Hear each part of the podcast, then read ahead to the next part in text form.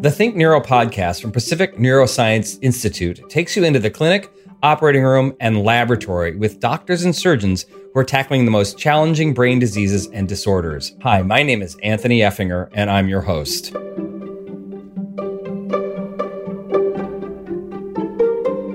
If you've never had a migraine headache, you're lucky.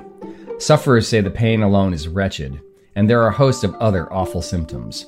A migraine can garble a person's speech, paralyze parts of the body, cause the sensation of a room spinning, and make any motion feel like moving through molasses.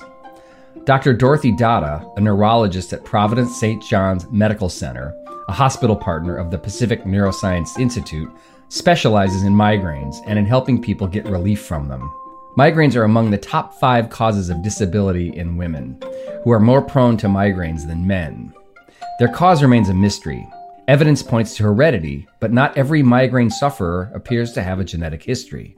Fortunately, there are treatments beyond painkillers like ibuprofen. Antidepressants that bolster the neurotransmitter serotonin help in many cases.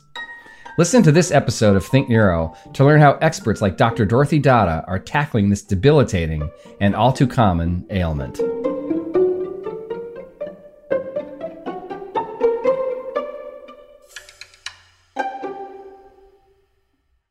Thanks for joining us. Thank you for having me, Anthony. So, I want to start by asking you first how did you end up in the field of neurology? Oh, boy. Um, it's a little bit of a long story. I'll try to truncate it a little bit for you. Um, I think, you know, I, I always grew up uh, wanting to be a doctor. I went to uh, college, you know, with that in mind. I was pre med, I was really focused and really just um, driven to, you know, do everything I need to do to get into medical school and, and be great, right? And so um, in my first year of college, um, I started doing research as a way to prepare myself for medicine, really kind of build that inquisitive side of, of my mind.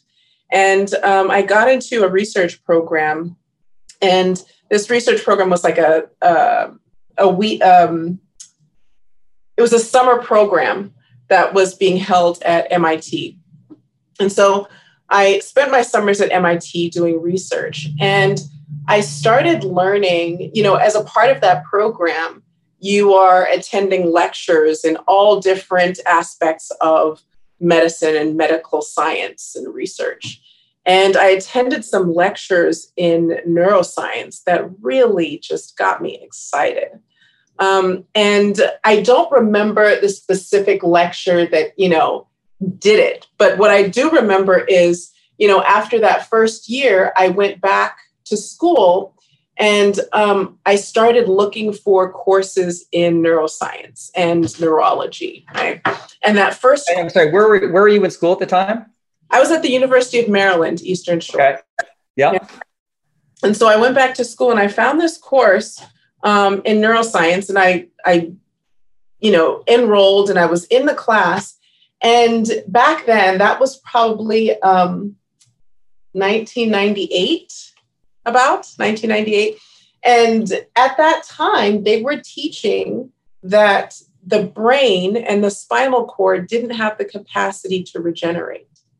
That if you had a brain injury, if you had a spinal cord injury, that was it. There's no there's nothing else, right? And it really hit me. You know, I was about 18 years old at that time.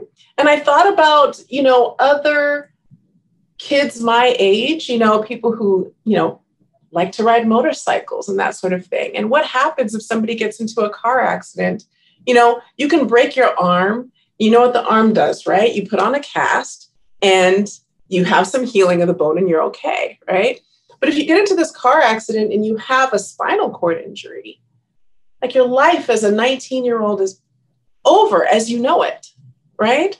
You're not able to walk. You're not able to, and there's nothing that doctors can do about it. There's nothing. And that was something that I was just like, why would you want to be a doctor and not be able to do something about this? You know, this can't be the end of the story. We have to figure out the why. There's a reason why this was, you know, this is such a protected part of the body, but there's also got to be a way to give somebody hope, you know?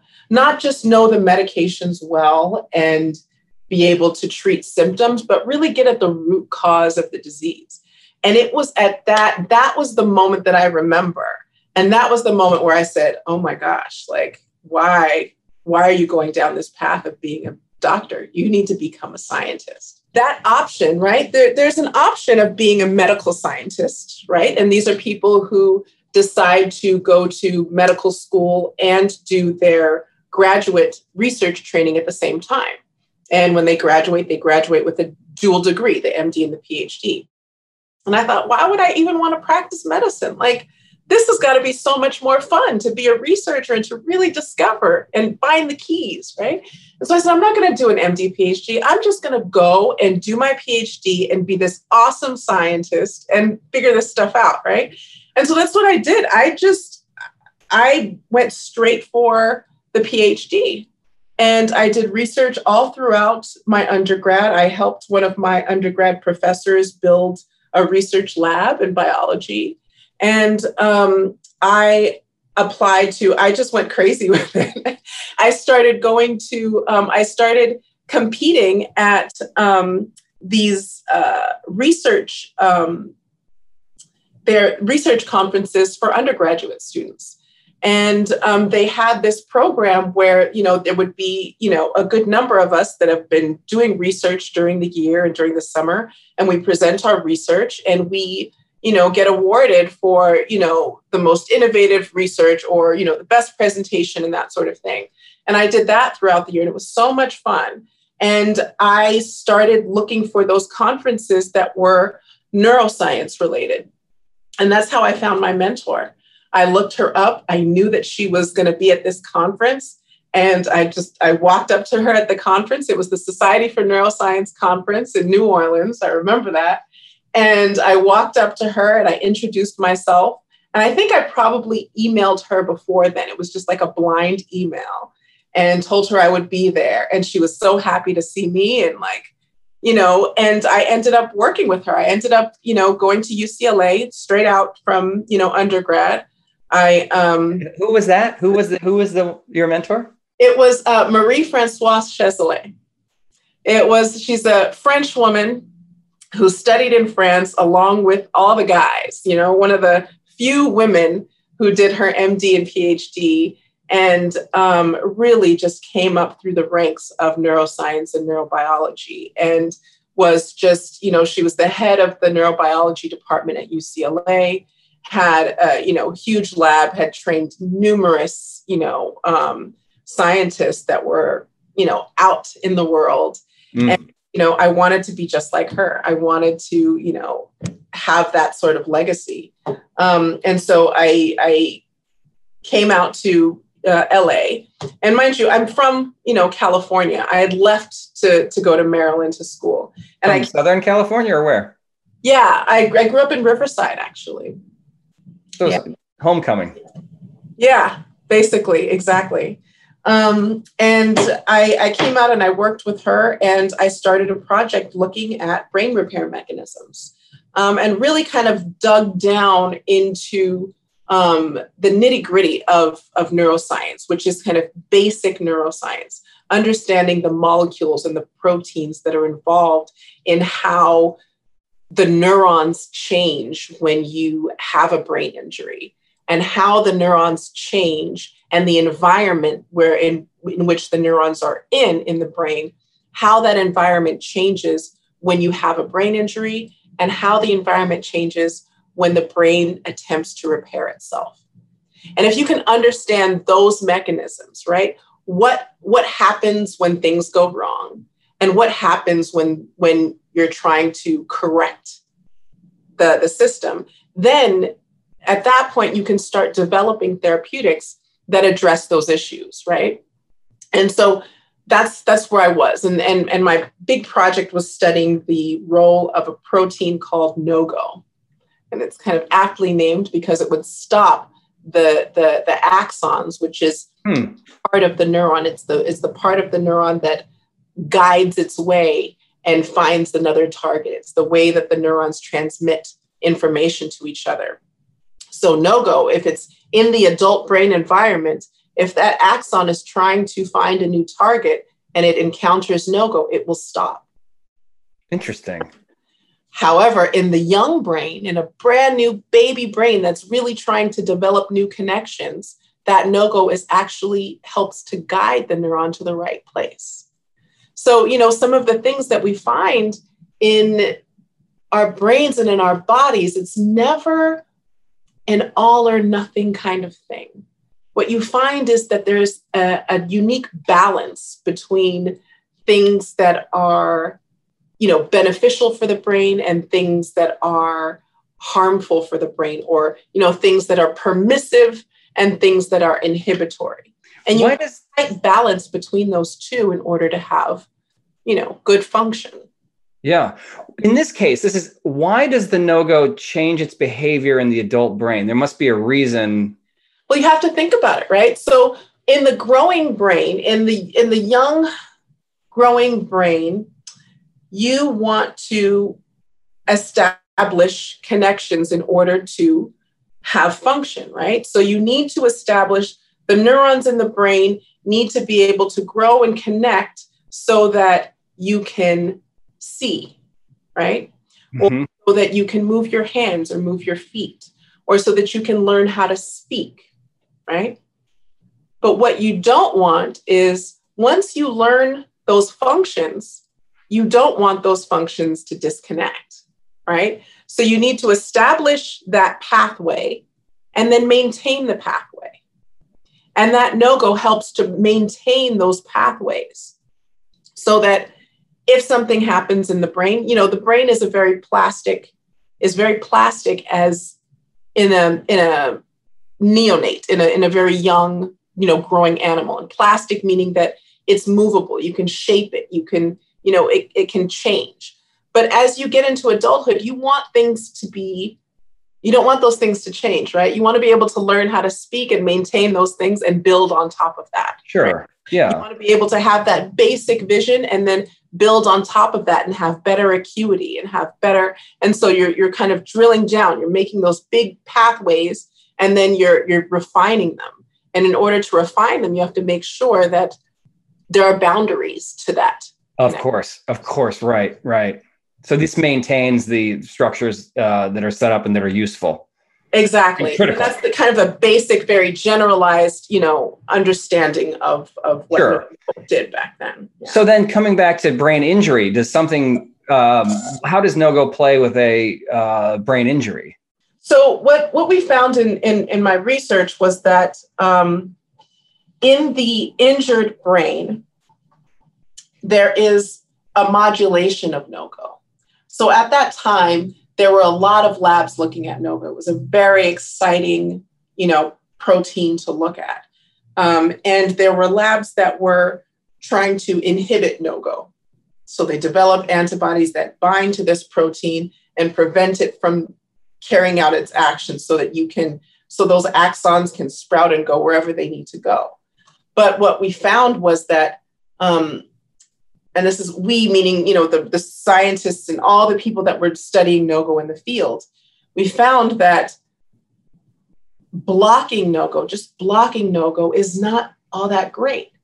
You can form aberrant connections that are not beneficial for you know function of the brain and the spinal cord.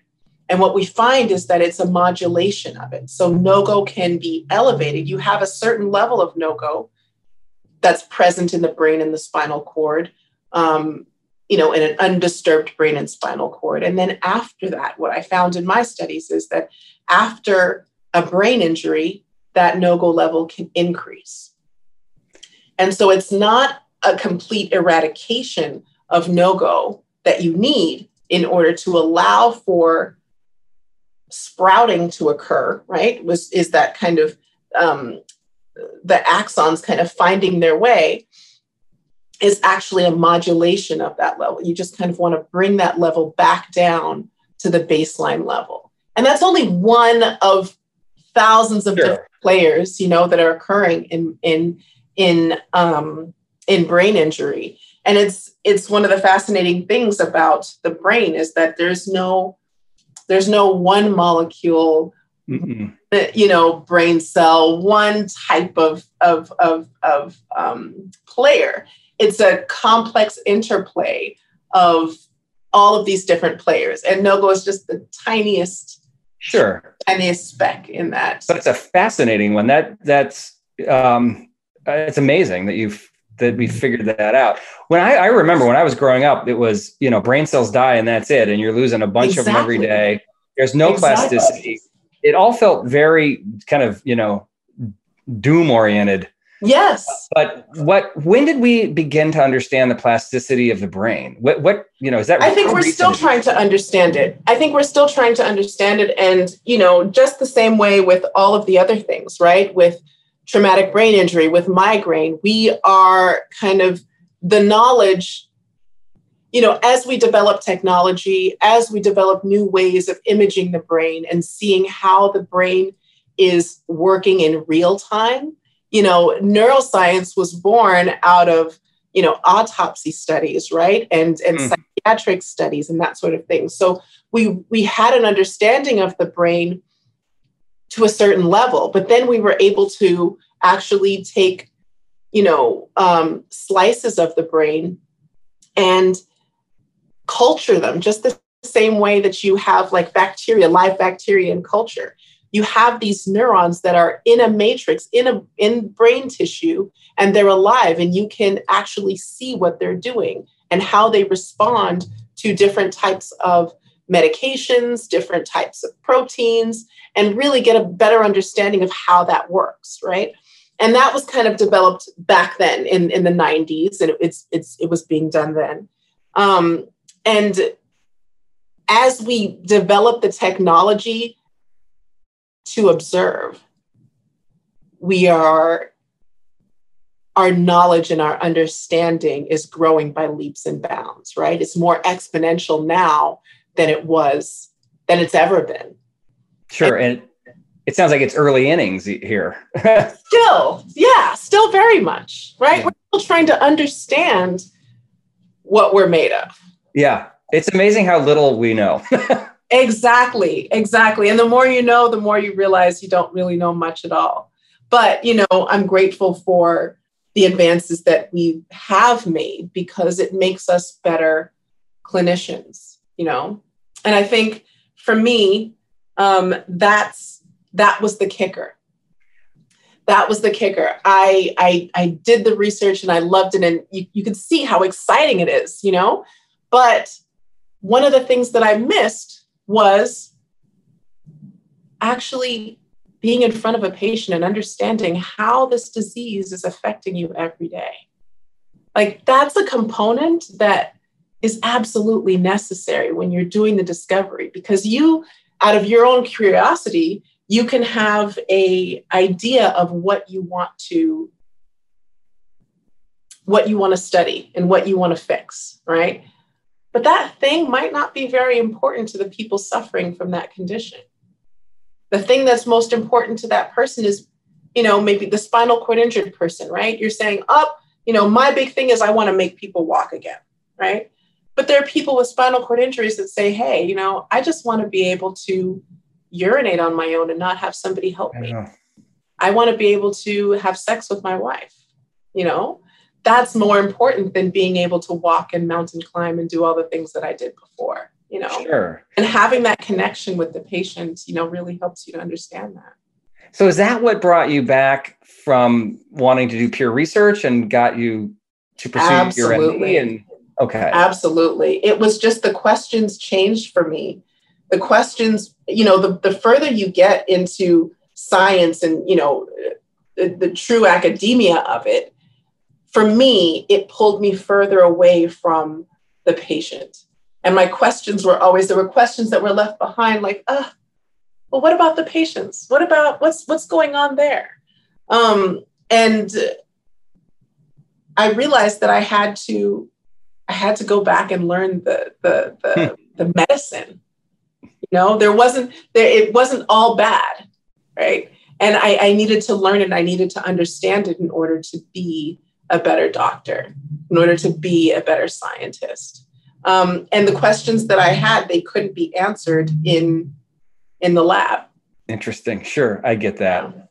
Yeah. So now you're in practice. You see patients, um, and I know we've we talked a little bit in preparing for this about um, the fact that you see a lot of people with migraine. Yes. Which is a fascinating area. And what what are we learning? How are how are we able to make life better for people with migraine?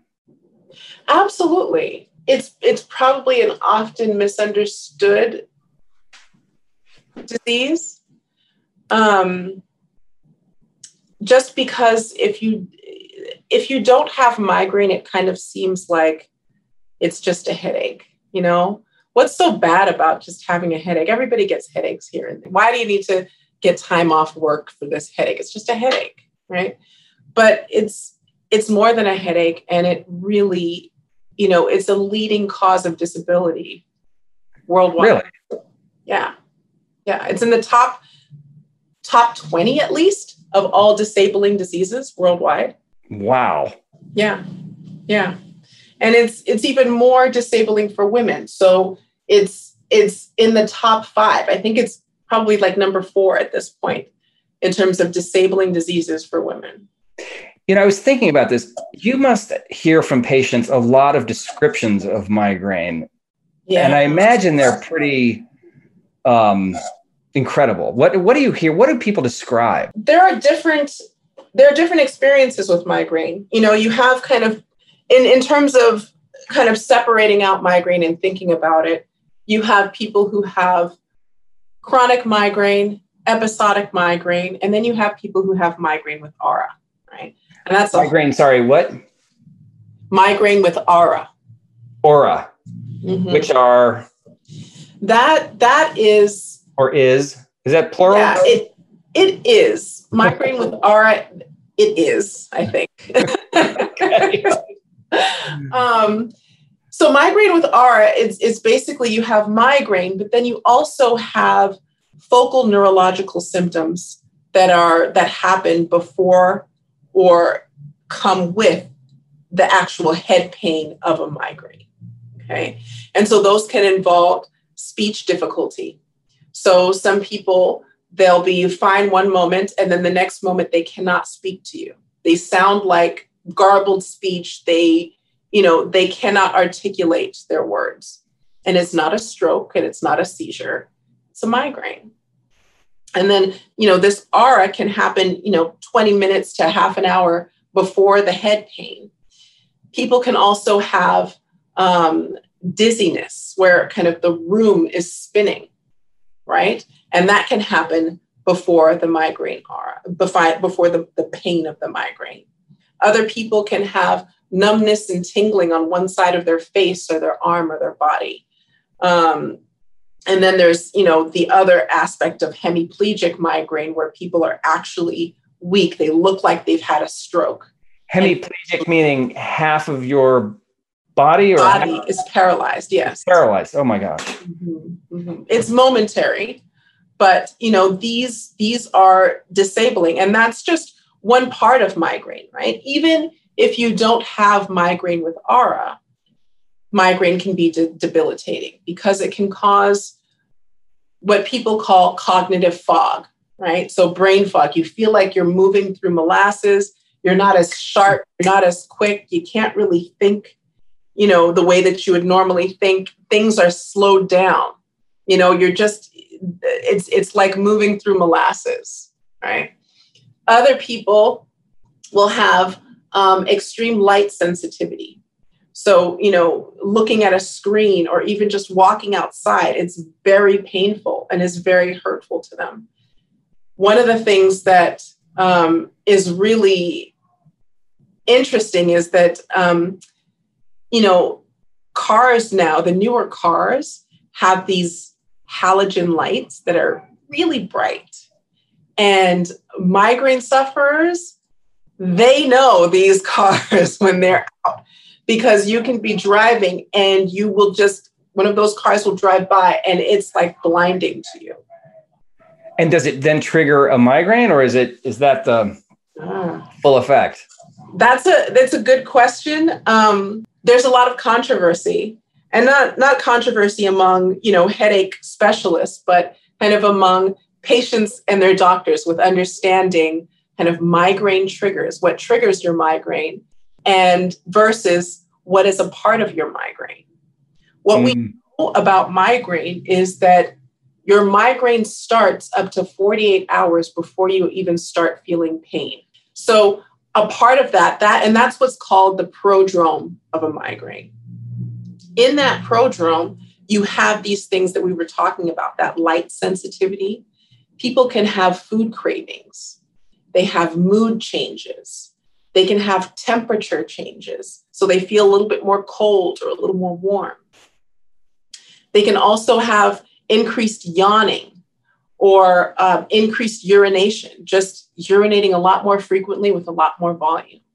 All of these things can happen before the migraine starts, right? And so, because you're not, or actually, they're a part of the migraine. Migraine starts when I say that, I'm saying, you know, what people, what what patients perceive as their migraine, which would be the head pain component of it. But this other part, that is their migraine, that is the migraine starting. So all of these things happen before you get to the pain of the migraine. And so it causes some confusion as to what is triggering your migraine as opposed to what was the start of your migraine that your mi- you were already in the migraine when you were feeling this so people will say oh man you know um, light will trigger my migraine right? But if you are in that premonitory phase where you're more sensitive to light, where light is caustic to you, yes, you will feel that that the light is bothering you and then hours mm. later you get the headache and you will associate that light is what caused me to have the headache, right? Other patients will say, "Oh, that food.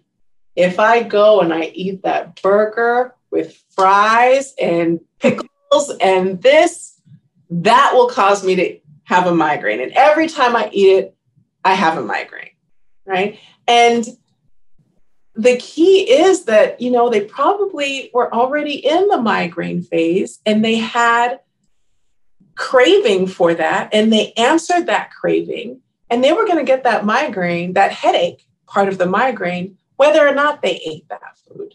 Sure. Oh my gosh. So it was the it was their craving. So um, there are things that we have, and you know, researching, you know, really getting an understanding of what is a true trigger and what is a part of the migraine is a little bit difficult.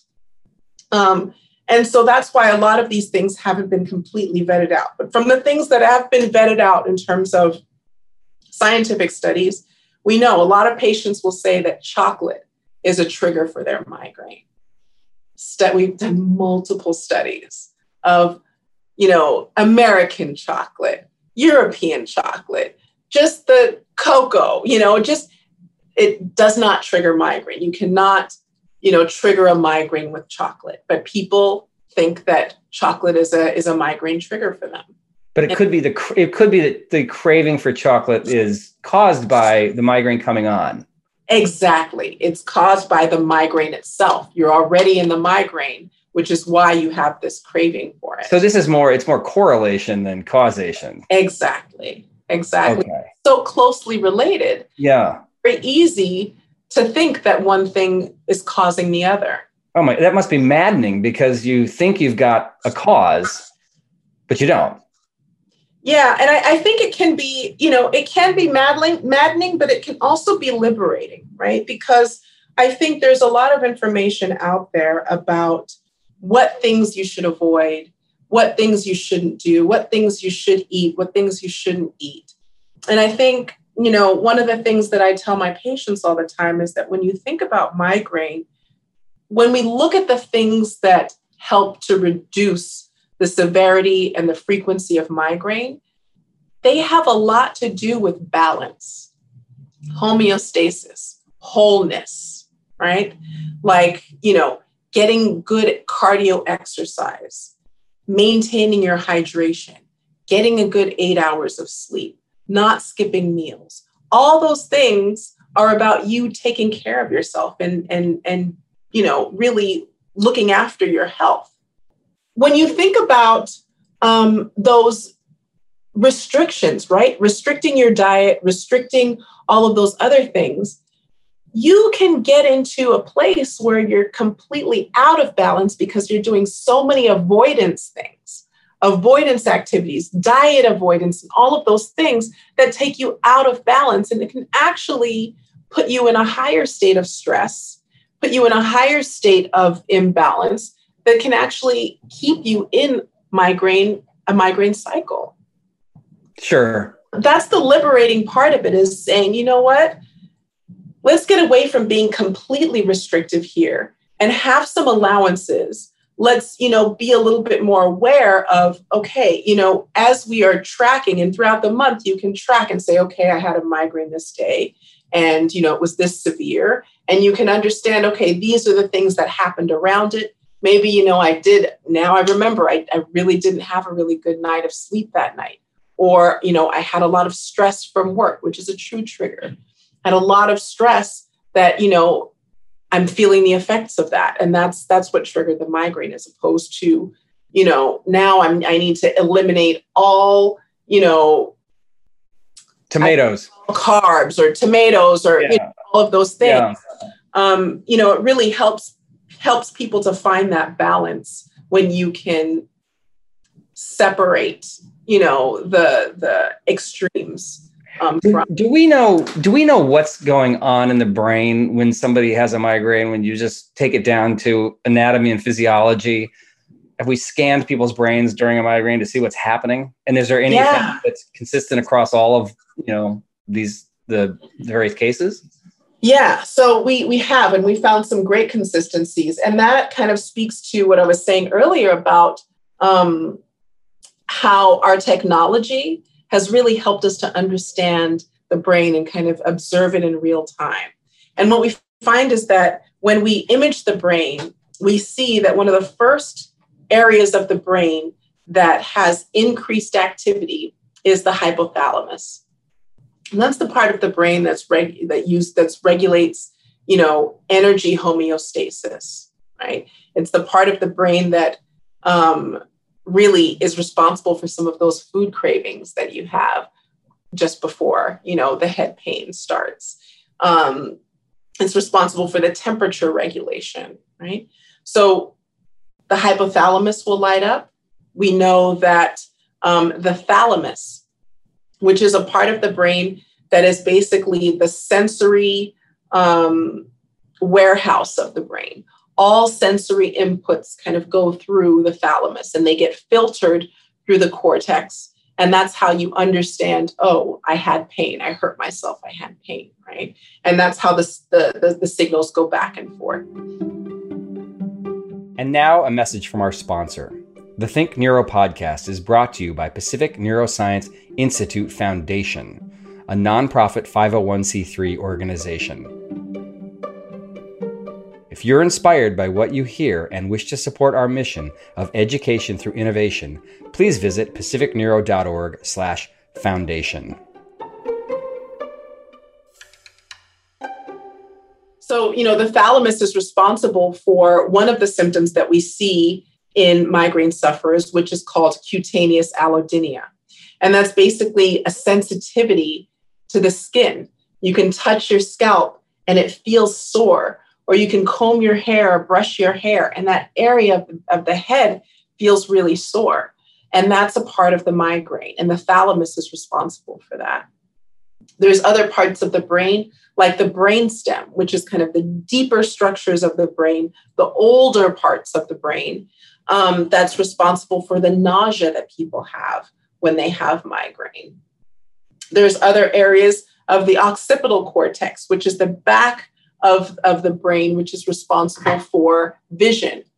That part of the brain is responsible for that light sensitivity that you have when you have migraine. So what's happening in each of what's happening in these regions? Are they are they becoming more active? Is that what you're yes. saying? Okay. Yes, that's what we're seeing is increased activity. So what might be well if you had to guess? I mean, I know that we don't know the cause of migraine, do we? Well, we know, we know, you know, we have little bits and pieces here and there, right? So, this one piece that we're talking about is when we look at the brain of a migraine sufferer, we see that different parts of the brain are lighting up, right? And they're they're they're active.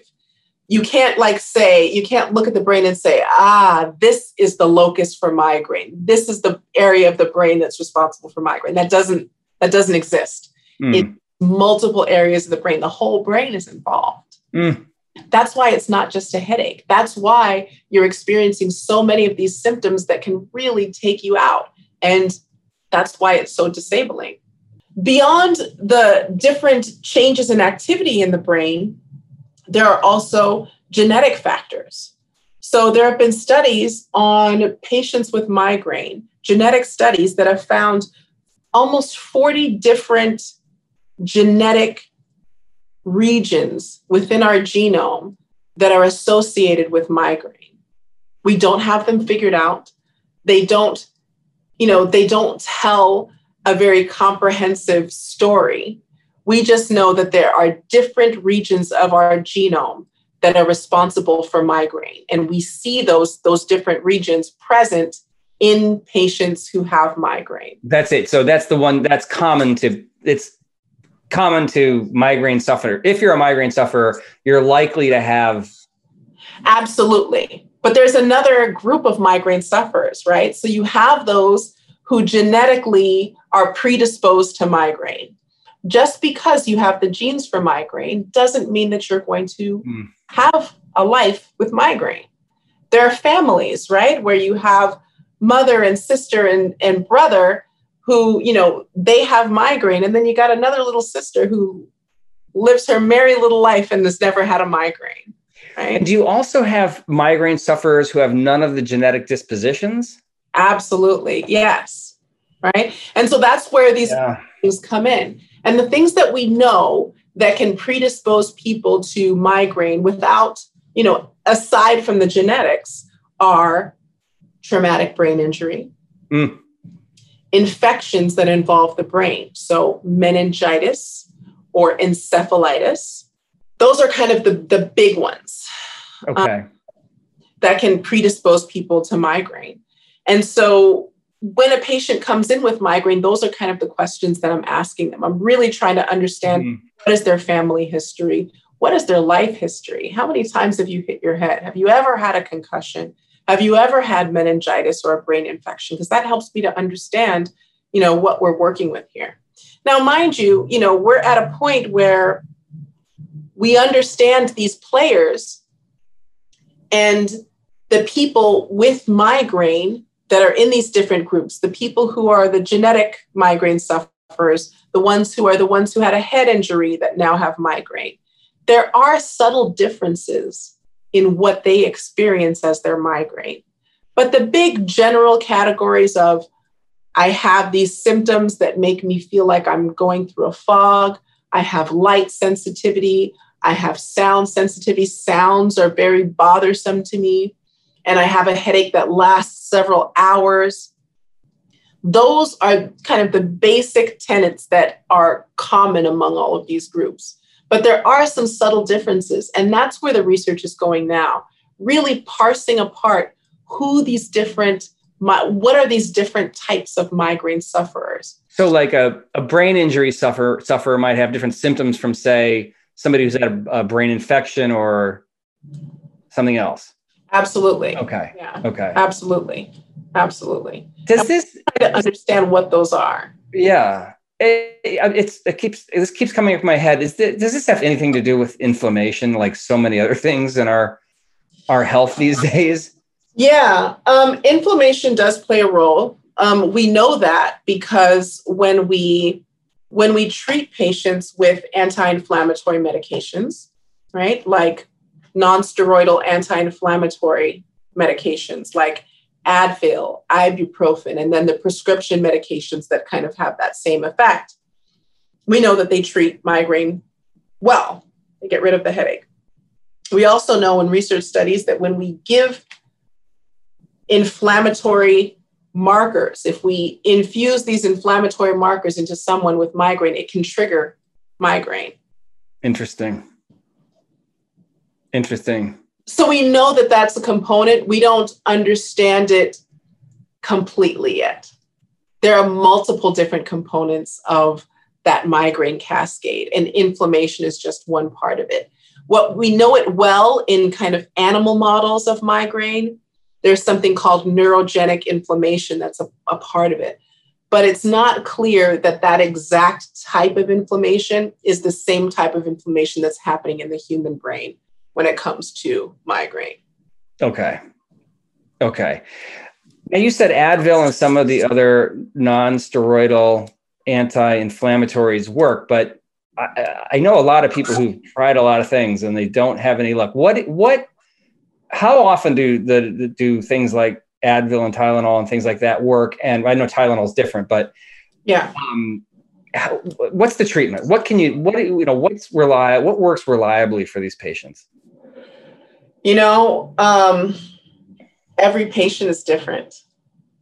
It's like you know, it's like um, you know, sand at the beach. Every single grain is and I think it's it's really awesome. But it, it's what's good about it is that we have multiple different treatments, right? So some patients, mind you, by the time I see a headache patient, Tylenol and Advil don't work for anybody. They've tried. They've tried the stuff right? off the shelf. They've tried all of the regular right. stuff. They've sure. tried the over-counter stuff, and they're in a place where they need more help. Um, and so, you know, in that, in this case, we have medications we've borrowed, you know, up until about two, two and a half years ago, we have used medications to treat migraine with treatments that are from other fields. So we've used medicines from, you know, patients from cardiology, beta blockers and calcium channel blockers that are used to regulate the heart rhythm and the blood pressure. Those work well for migraine. We've used medications from um, the epilepsy field, people with seizures, medications that are used to kind of calm the brain activity that's involved in creating seizures can help to reduce migraine. Um, what others? Ah, antidepressants. So, from the field of psychiatry, the antidepressants work so well to treat migraine, even in patients who aren't depressed or anxious. Um, that is really incredible. Yeah. But now, you know, I said up until two and a half years ago, we had all of those things that we use, and they work really well if you use them in the right way for the right patient, right? One patient I can use, you know, an antidepressant for, and it works great the next patient, I can use that same antidepressant and it doesn't work at all. Right. So we know things that work really well. It's just finding the things that work well for that particular patient. That's where the art comes in. Right.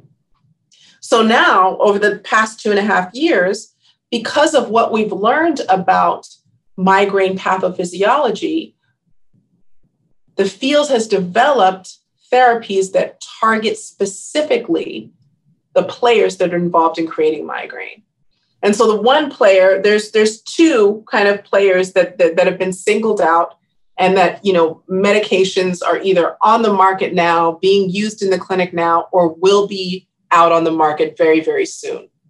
And so one of them is the category of medications that targets this protein called calcitonin gene related peptide. Oh boy. It's called the, the acronym for it is CGRP. Okay. And it's one of many different peptides that are involved in creating head pain with migraine. But it's the only one that we understand well enough to now have medications out that target it. And so there are three companies that have come up with medications that target this same peptide. And um, they are antibodies that bind to the CGRP molecule or to the CGRP receptor. And when they bind to the molecule or the receptor, they prevent that interaction between the molecule and the receptor that causes a pain response. Right. And so these monoclonal antibodies will last in the body for 30 days. And so these are therapies that take you from, you know, these are patients who are have been taking oral medications, they take a medication every day because if they don't take this medication, mm-hmm. get a migraine. They go from taking medications every day and still having migraine to doing an injection with this medication once a month, and their migraines are significantly reduced. There are some patients that they swear by it. Like if they if they miss their their their dose, they can see the migraines starting to ramp up again. Right. And so these have been revolutionary in changing, you know, how we're able to um, you know, reduce disability in patients with migraine. Patients are able to go back to work. They're able to, you know, moms are able to go to the to the you know football games and the basketball games and you know be more active in their the lives of their families and be more um, present for themselves. In this case, what is so? Is it CGRP? You said yes. In this case, what does CGRP do in in the healthy brain? Yeah, so it has multiple different um, mechanisms of action in the brain. Um, one of them is that it it it affects the vasculature. So when your blood vessels um, constrict, CGRP is involved in bringing that constricted blood vessel back to its baseline level of, of tone, is what we call it, but hmm. brings it right back to not being constricted anymore. Okay. Um, the other thing that CGRP is involved in is gut motility, meaning that you know your your your GI tract it's a it's an organ in the body that's constantly moving. It's got to move in order to process the food and produce bowel movements right? When you have problems with that movement when it moves in reverse you have vomiting right? When it stops moving you have constipation. And cgrp is involved in that gut motility so um, other things that we know that cgrp is involved in is uh, wound healing so we know that, um, you know, when you cut yourself, you have some inflammation. You also, and that inflammation actually helps to heal that wound and form the scar. We know that CGRP is involved in that wound healing process as well. Now, when, but in the case of, but with migraine, it's, but okay, so all those things, I'm hearing all those things and I'm thinking, how could that, how could something like that have something to do with migraine? I know. So we find is that it's it's also a part of um, the cascade of peptides. Remember, I told you that it's involved in you know helping with the blood vessels constrict and open up. When we look at um, you know pain, I call them pain neurons. The pain neurons are closely related to the blood vessels. That's how we uh, that's how the brain and the nervous system releases pain molecules that allow you to sense pain, right? It releases it into the bloodstream and then you, you sense pain.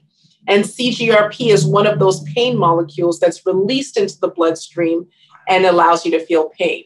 What we find in migraine is that in migraine sufferers, in a migraine attack, guess what happens to that CGRP in the blood? It goes up It goes up, sure. It goes up. And what we find is that if you were to give somebody, somebody who's not having a migraine right now, a migraine sufferer is not having a migraine, and you give them CGRP, guess what? They'll have a migraine. Have a migraine. Fascinating. So, this medication, when used in patients who have migraine, it can actually modulate that level of CGRP. Remember, we talked about that modulation before, right?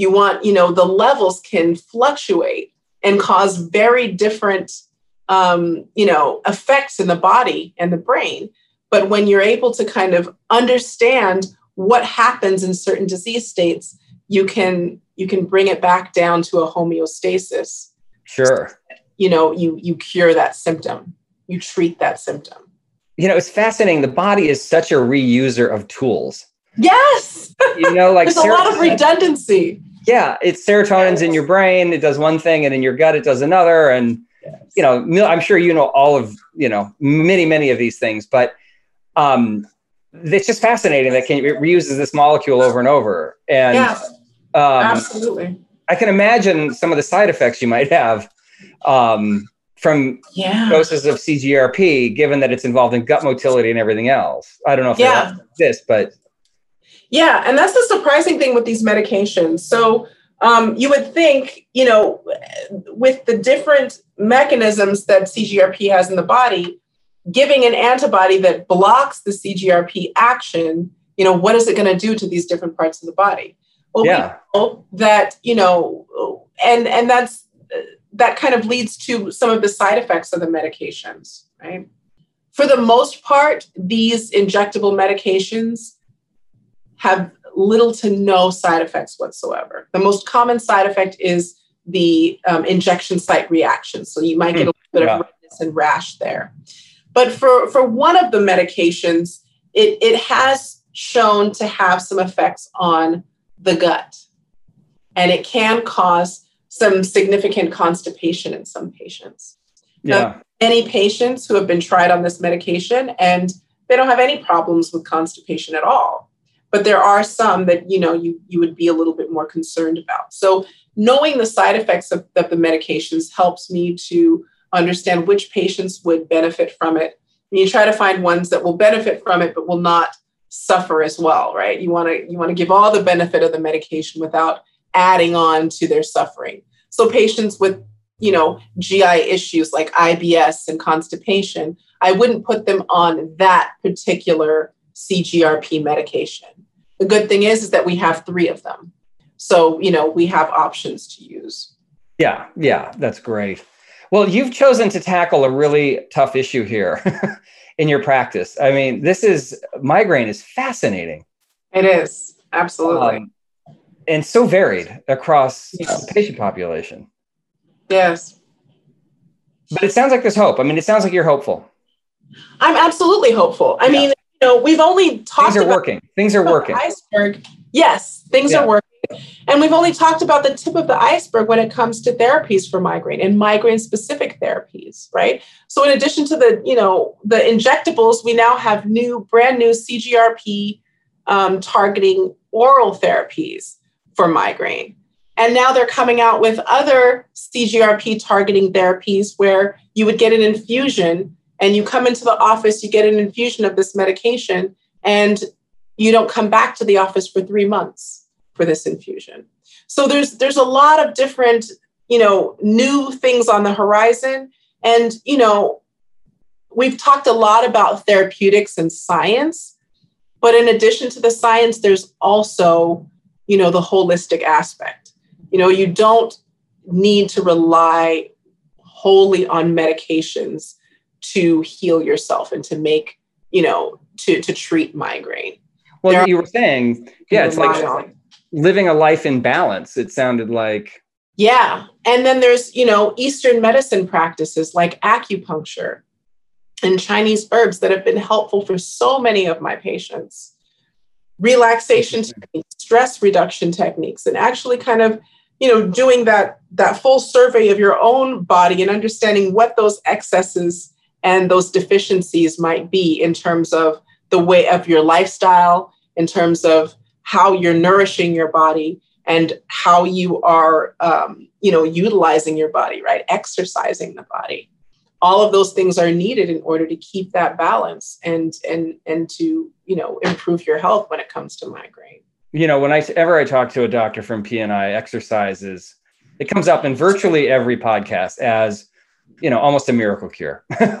Absolutely. It is. It is one of the best treatments for every single neurological disease. Isn't that amazing yeah. Last thing before before we run out of time here, uh, tell me how you interact with uh, Pacific Neuroscience Institute and the doctors there.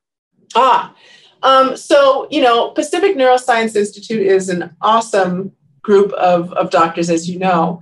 Um, we basically, you know, between Pacific Neuroscience Institute and my clinic, um, we basically can provide comprehensive care for anyone with a you know neurological condition whether it be a brain tumor pituitary tumor facial pain parkinson's disease multiple sclerosis you know, um, muscular, neuromuscular diseases, neuropathies, and radiculopathies. Um, we we we treat it all, um, and you know we there are we share a lot of patients. There are patients who need you know a Parkinson's disease or a movement disorder specialist, but then they also have pretty severe headaches, or there are people what, what's also nice is that I also see adolescent patients. So I see patients age 10 and up. And so it's nice that, you know, some of the adult doctors, they might have a patient in neurology and maybe one of their, one of their, the children of, of the patient needs neurological care. And so, you know, we're able to kind of provide that service and make sure that we collaborate on, on these cases. And, um, you know, having all of these doctors in one place, we're able to come up with a treatment plan that um, you know has the specific expertise of of many different providers um, patients really yeah. appreciate that collaborative level of care and you get multiple eyes looking at the same problem um, you you can only do better with that from different vantage points yeah absolutely yeah. different vantage points exactly next time we talk next time we have you on we're going to talk about concussion Okay. A lot of that too. But it, this has been a delightful conversation, and I've learned a lot, and it makes me want to go out, jump on the exercise bike, get a good night's sleep, and have a good meal. That's because right. Exactly. Perfect, perfect prescription for your brain health. For avoiding a migraine and a lot of other things. Absolutely. well, Dr. Dodd, I Pleasure. really appreciate you coming on. It's a delight. Thank you for having me.